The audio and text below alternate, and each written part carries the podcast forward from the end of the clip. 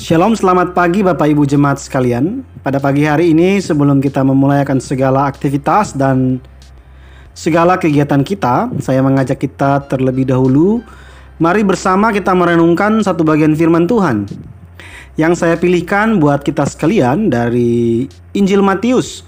Matius pasalnya yang ke-27 ayat 1 sampai dengan ayat yang kelima. Matius pasal yang ke-27 ayat 1 sampai dengan ayat yang kelima. Demikian firman Tuhan.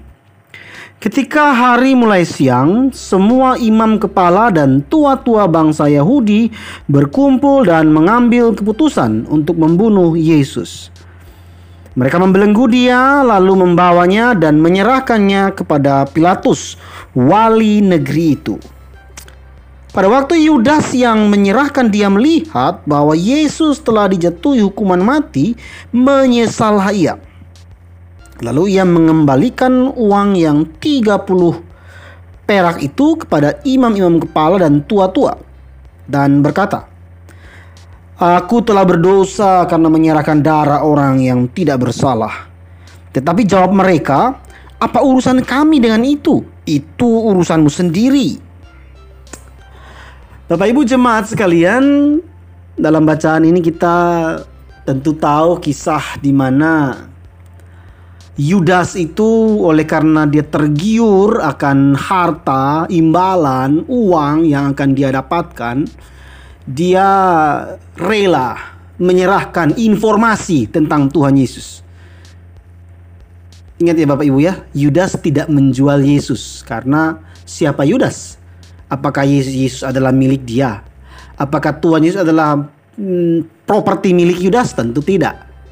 Jadi yang yang dijual Yudas adalah informasi tentang keberadaan Tuhan Yesus agar orang-orang yang membenci dia bisa menangkapnya.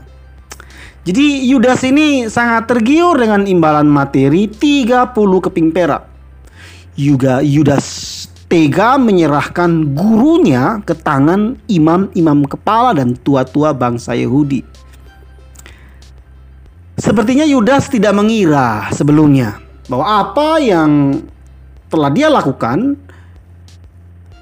akan terjadi kepada Tuhan Yesus lebih daripada apa yang dia bayangkan. Ia tidak tahu kalau hukuman matilah yang menunggu Tuhan Yesus akibat informasi yang dia berikan. Penulis Injil Matius mencatat bahwa Yudas menyesal. Bisa jadi Yudas pun mungkin melontarkan pernyataan seandainya dia mungkin berkata seandainya saya tidak menyerahkan Tuhan Yesus. Seandainya saya tidak melakukan itu, mungkin Tuhan tidak dihujatuhi hukuman mati. Mungkin dia berbicara begitu dalam hatinya.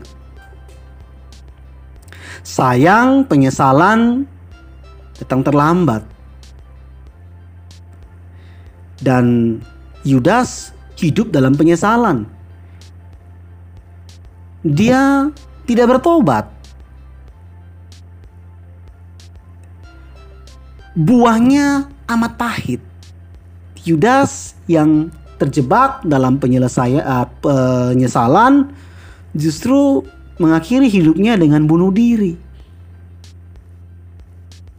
Bapak Ibu jemaat sekalian, seberapa sering kita menyesal di kemudian hari atas apa yang kita lakukan pada masa lalu, termasuk dalam melakukan dosa. Kita lalu mulai berandai-andai Ah, seandainya saja saya waktu itu tidak melakukan itu, mungkin hal itu tidak terjadi. Hal ini tidak terjadi, musibah itu tidak terjadi, keluarga saya tidak mengalami ini dan itu. Sungguh sayang jika penyesalan itu berlanjut secara salah. Yaitu dengan mengasihani diri sendiri secara berlebihan atau malah menjauh dari Tuhan. Bukankah demikian? Banyak orang merasa bahwa dia telah salah dan dia pergi meninggalkan Tuhan. Dia tidak mencari Tuhan. Padahal sebenarnya ada satu jalan keluar dari penyesalan itu. Kita dapat bertobat dan memulai langkah baru bersama Tuhan Yesus. Yang tidak pernah meninggalkan kita, bahkan membuang kita. Mungkin kita sering berlaku tidak setia, mungkin sering kita melakukan hal-hal yang tidak sepantasnya. Tapi langkah yang tepat adalah bukan sekedar berdiam dalam penyesalan, tetapi bertobat dan mengambil langkah baru bersama Tuhan Yesus. Untuk itu Bapak Ibu sekalian, mari kita mulai hari ini dengan selalu mendekatkan diri kepada Tuhan Yesus. Sebesar apa pun dosa di masa lampau yang kita lakukan, ataupun yang dalam waktu dekat kita lakukan, janganlah hidup dalam penyesalan, tetapi mulailah datang kembali kepada Tuhan, memohon pengampunannya, dan memulailah babak baru bersama dengan Tuhan Yesus. Shalom, selamat memulai hari. Tuhan Yesus memberkati.